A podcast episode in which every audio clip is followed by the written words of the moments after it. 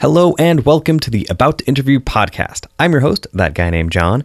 This is a supplemental version of the About to Review podcast, which drops every Wednesday and covers movies, TV shows, film festivals, and more.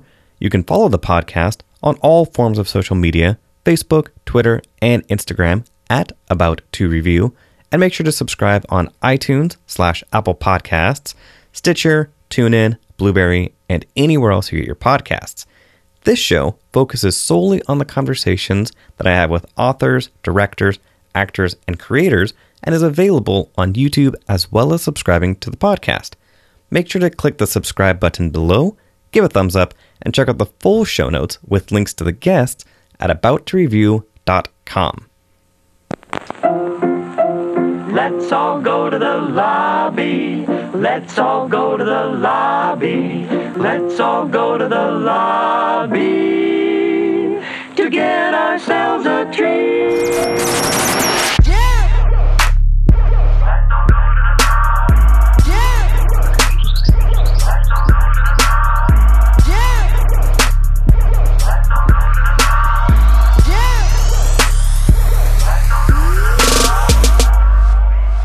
In the promotional artwork for season two and also in the opening title sequence of Luke Cage, you know, he is carrying Harlem on his back and on his skin.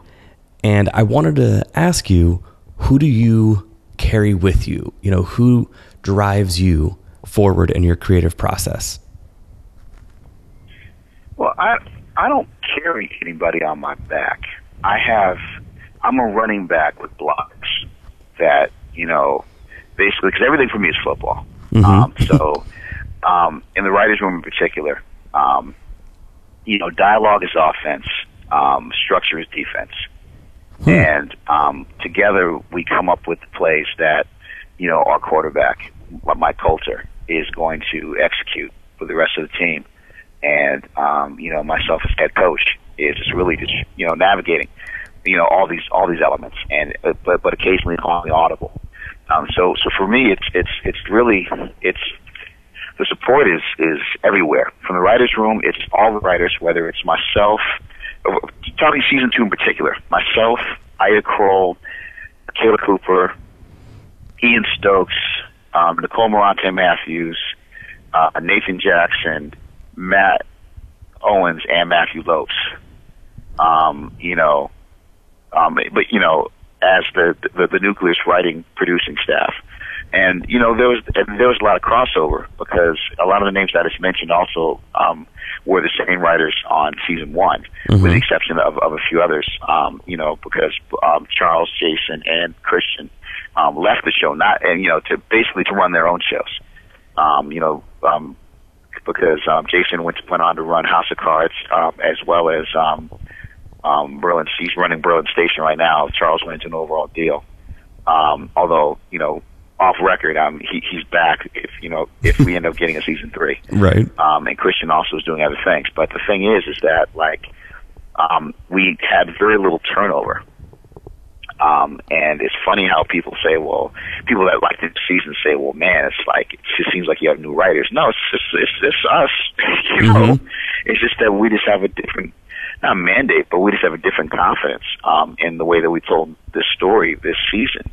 Um, but then again, it's also, I mean, it's, it's also everything. I mean, it's just like, we have incredible support from, or at least I have incredible support, support from within Marvel and also at Netflix.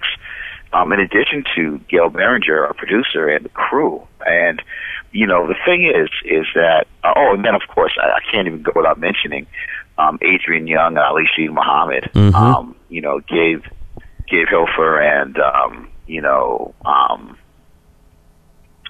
Susan Kent and, um, Michael Brake, you know, the kind of music nucleus, which of which of course is, is to me the music side is is is an equal partner to our writers, and then of course the actors. I mean, you know, the thing is, it's like this is a different kind of show where, you know, um, the actors have heavy say in what we do. Um, I Mhm. because you know, um, the way that I view show running is um, you either are a Phil Spector type showrunner or you're or you're like Quincy Jones. I'm more of the Quincy Jones school. The Phil Spector school is, you know, this is the, these are the songs I'm writing. It's my way or the highway. You're just a simple voice, a mixed symphony of of sound that I'm that I'm working on. Mhm. So the singers become disposable, whether it's you know, you know Ronnie Spector or or Tina Turner doing you know River Deep Mountain High, whatever it is. The star of the show is Phil, is Phil Spector. I'm not that kind of showrunner. I'm more like Quincy Jones because the reason that Quincy Jones could work with Lesley Gore and Frank Sinatra and Count Basie and Ray Charles and Michael Jackson and all these other people successfully was that he tailored the music of his songs around the singer. And so whether it's Mike Colter, whether it's Alfre Woodard, whether it's Simone Missick, there's back and forth and we tailor, you know, the show um, around them in a way that's that's bespoke. Um, and is definitely a collaboration um, rather than you know a dictatorship. Just to be to be perfectly honest. And now it doesn't mean story wise that you know that I'm a cream puff. And that I'm going to do any any and everything that, that that that they say, but they know and they do. And when we get on the phone and we talk, if I'm not on set, like okay. You know, let's talk about this, and there's trust between us because of just how well season one and season two have come out. It's like they, you know, they they trust me and I trust them. hmm And that was something that, so at the recent Ace Comic Con, you know, here in Seattle, you know, I of course was was there for your panel. You know, we met beforehand for a little bit, and you know, you talked about, you know, one of those things where not being always on set. You know, you miss some of those those moments, and so one moment that you talked about was the kind of quintessential moment from season one with Mahershala Ali, you know, walking towards the camera and with the Biggie print behind him with the crown. Right. So in moments like that, where you see that, you know, maybe in the dailies or however you guys structure that, since you cannot always be on set, you know, how are those moments kind of created when you do get those and you get to see them? Then how kind of, you know, do you structure your feedback to the crew who is there on set? Well, the thing is, is that um, we have, our, you know, every writer that I mentioned, um, you know, in the writers' room also produces, meaning that they they go on set for their episodes, and um, I kind of view myself more as the editor in chief of Luke Cage. Okay. If Luke Cage was run like a magazine, Mhm. so um, there are going to be times, you know, in the scripts where, like, you know, like I'm not heavy-handed, but that like I collaborate whether my name's on it or not on the scripts. But the producers fully own their episodes when they go on set in terms of they're they're producing the episodes. They're there to answer the actor's questions. Like I don't micromanage in that way because Mhm. you you just can't. You have to trust your collaborators. Or what I always say is like, you know, um, if you're going to take a chance, take it, but you better be right. right. Well, that that's something that uh, you know, I mean, and that's not me being arrogant, but it basically letting them know, like, okay, you know, think about it before you do it, but I'm Mhm. going to trust you because if I didn't trust you, you wouldn't be out there in the first place. Because what you don't want to do is paralyze production by them being worried about what you're going to like, what you're not going to like absolutely. and b- between you know Marvel, who's very hands on. I mean, there are always a lot of people there, but like ultimately, we try to keep things really simple and simplified, um, so that the actors feel free to, to stretch, but then at the same time know that that we care and that you know and that we're there for input. hmm And tying into some of your vast musical background, I mean, you were in the music, you know, journalism industry for for a long time, and the way that albums were structured when we were growing up, because both of us, you know, '90s hip hop, you know, is our is our bread and butter, and you know, you had the A side and the B side, where the A side had all of the radio hits, you know, the big things, and the B side was where people could get you know, a little bit more experimental and do some different things. How would you relate that to season one of Luke Cage versus season two? Well, I mean, one of the best sequence albums of all time is Public Enemy's "Takes Nations and Many to Hold Us Back." Mm-hmm. Um, another one that's equally equally incredibly sequenced is, um, uh, you know, Ice Cube's Death Certificate. Um, you know, um, and they were different back in the day if you owned the cassette because there was an actual place on the record where they flipped and then you flipped Mhm. on the second side.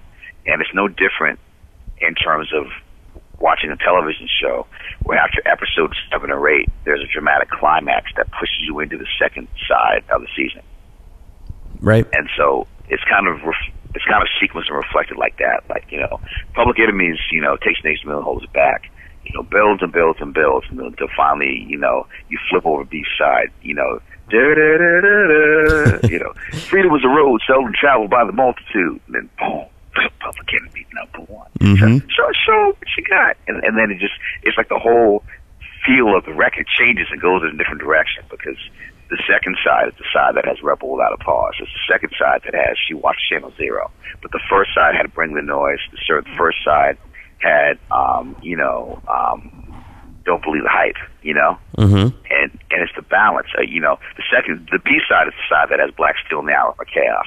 So you just want to make sure that as you get deeper into this album, that you still have deep records to go so that you don't run out of steam, you know, before the very end.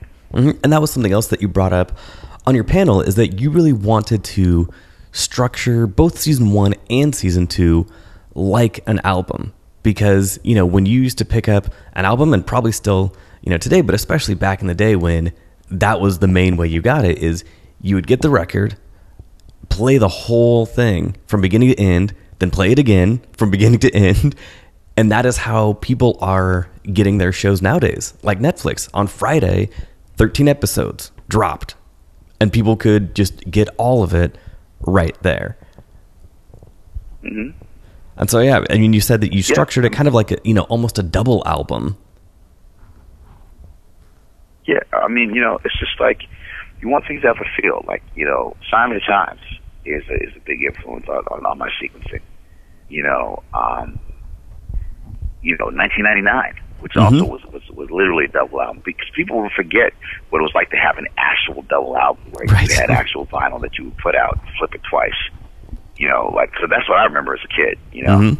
and it, we we basically are trying the same thing with this show.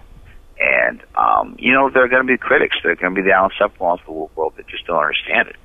You know, and and that are going to be vocally against it. And to them, I just basically just think about the fact that you know there are going to be those people that just like you know want things to be you know twist and shout and she loves me and uh, Michelle My Belle as opposed to you know getting into the deeper stretches of like the White Album or or Mhm. Abbey Road or you know something else or like that album rock is probably lost on them. I mean, they, they probably don't like the Beatles. I'm sorry, don't like the Eagles or, or don't like Zeppelin Mhm. because of the fact that those songs like Meander. I mean, you know, it, it takes a moment for Hotel California to get round up. You know, Right. it takes a moment for Stairway to Heaven or Moby Dick to you know go places. So you know, but if you're into that shit, it's great. You know. Yeah, and then you have you know the other ones like In-A-Gadda-Da-Vida with a 12 minute drum track, and you're like, okay, you know, we, we could probably wrap this up here in a little bit.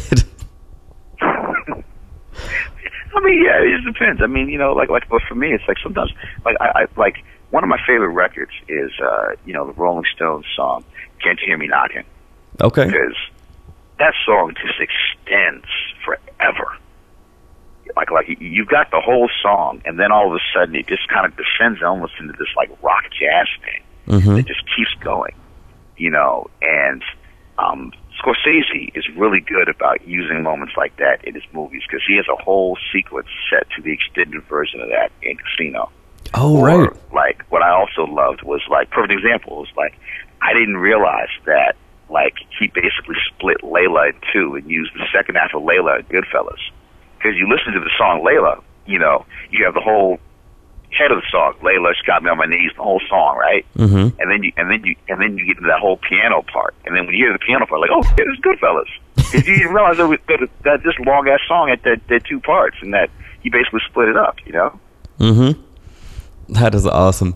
So one of the one of the kind of the, the last questions is I've been kind of not obsessed, but really fascinated with kind of failures, you know, these days. And you talked about an interesting way, you know, an interesting quote that you said was smart people learn from their own mistakes. Wise people learn from the mistakes of others. So from season 1 to season 2, kind of what were those things that both you learned from your own mistakes and the people around you? Well, I mean, here's the thing. It's like um, killing off Cottonmouth was not a mistake. That was deliberate, Okay. and it's something I stand by. You know, um, even though it pissed people off, and even though people are like, "Ah, f- the show," like after seven episodes, but like, you know, um, Mahershala wouldn't have taken the role if if we didn't give him out because he didn't want to tie himself to a series regular role. He Interesting.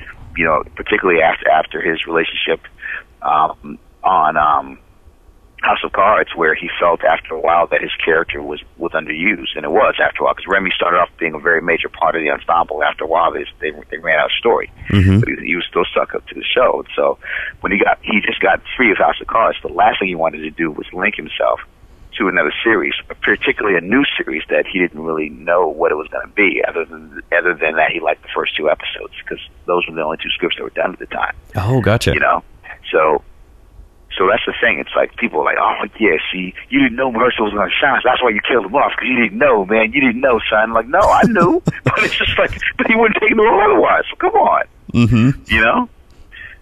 So, uh, you know, there's no regrets with that. I, you know, um, I think if there's regrets, honestly, it's that um, I wish that we hadn't of gotten caught up in the practicality of being grounded Hmm. because having to have somebody wear a super suit to fight your superhero makes it stilted automatically. It doesn't matter the quality of the scripts.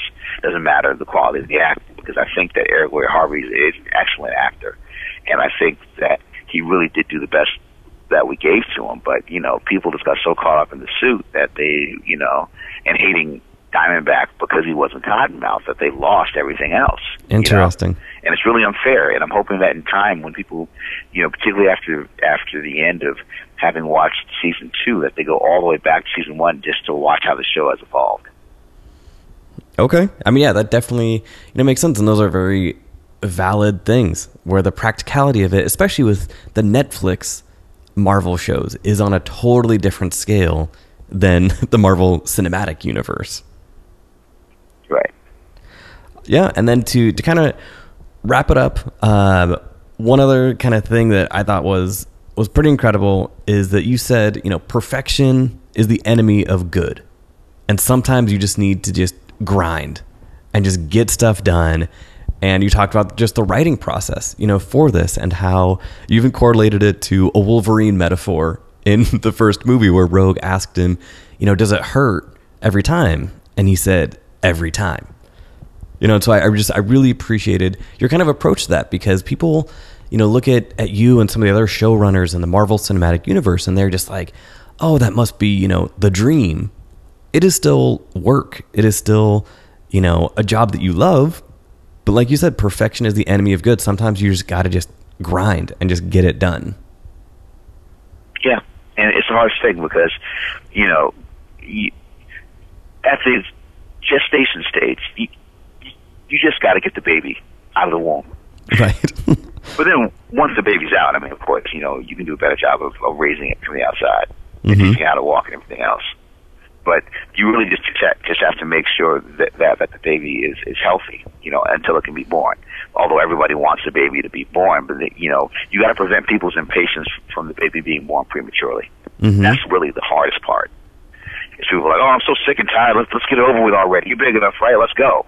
And you're like, no, we're not cutting a baby out early. you know, like let it let it get healthy enough so that we so that when it comes out, it can be it can remain healthy. It's really the biggest thing. And with the Because people can timing, get impatient, and, you, and and and and your job as the as the as the um, the OBGYN of of the story is to be like, go wait in the go wait in the waiting room. Shut the fuck up. Right. Now, do you think that You know? with this season two, that that patience was was there? You know, that you felt that this story came out at the right time. oh hell no, they they they're, they're always impatient. Okay. and they still are.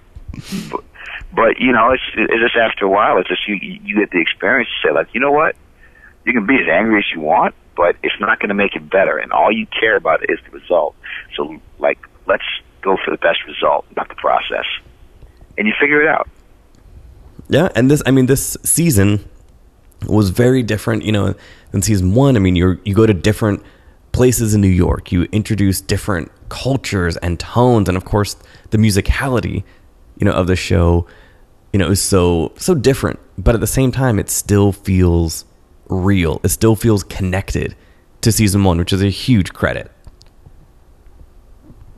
Thank you. Yeah. So I know that you. I mean, oh, go ahead. We, we we just go for what we know, you know, Mm-hmm. Yeah. So and thank just you. go for the best.